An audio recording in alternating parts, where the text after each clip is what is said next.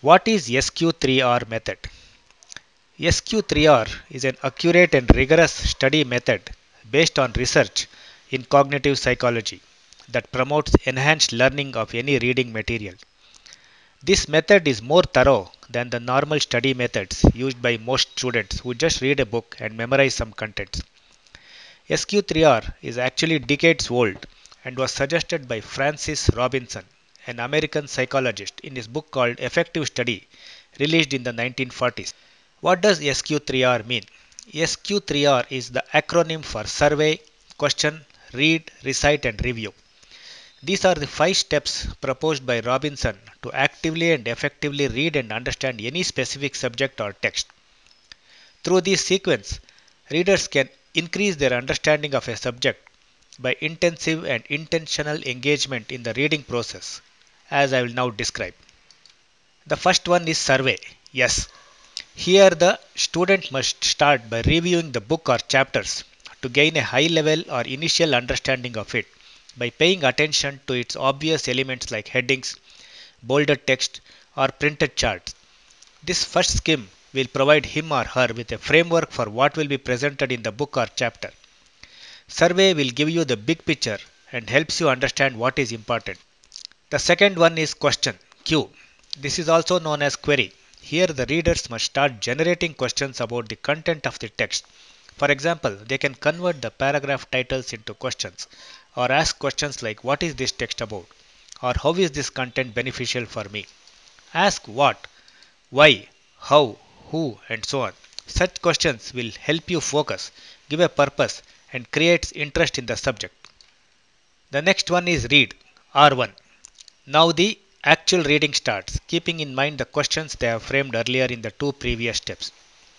The questions generated earlier and seeking answers to those will help students to focus clearly rather than an aimless reading. So aim to look for answers to your questions. Take some notes. Underline or highlight important concepts. Break the reading into small chunks for easy comprehension. This will teach you to extract useful information that will help in preparation for your lectures and discussions. The second R, recite. This is also known as retrieve or recall. Here the readers should recite or rehearse the answers to their initial questions in their own words.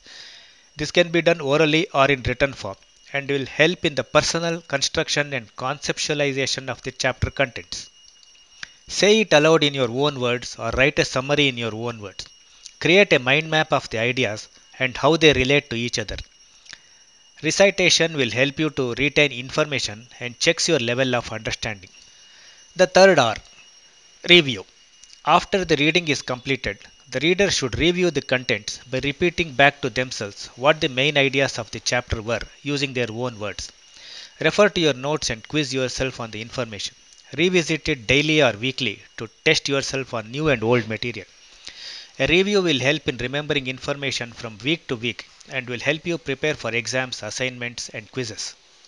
Now let us listen to some benefits of SQ3R.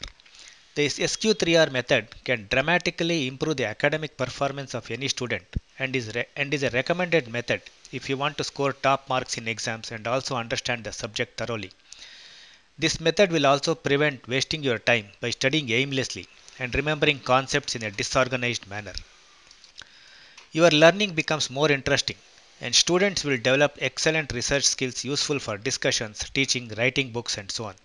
In summary, SQ3R is a speed learning method that will help students go a long way in their personal, academic and corporate life. Now let us listen to some famous quotes. The secret of success is to do the common things uncommonly well. John Rockefeller. The difference between ordinary and extraordinary is that little extra. There are no traffic jams on the extra mile. Zig Ziglar. Successful and unsuccessful people do not vary greatly in their abilities. They vary in their desires to reach their potential. John Maxwell. You don't have to be great to start, but you have to start to be great. Anonymous.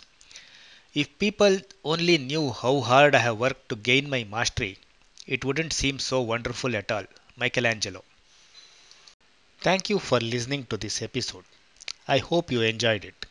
This podcast is brought to you by me, Tejendra Srinivas, a book publishing coach from India.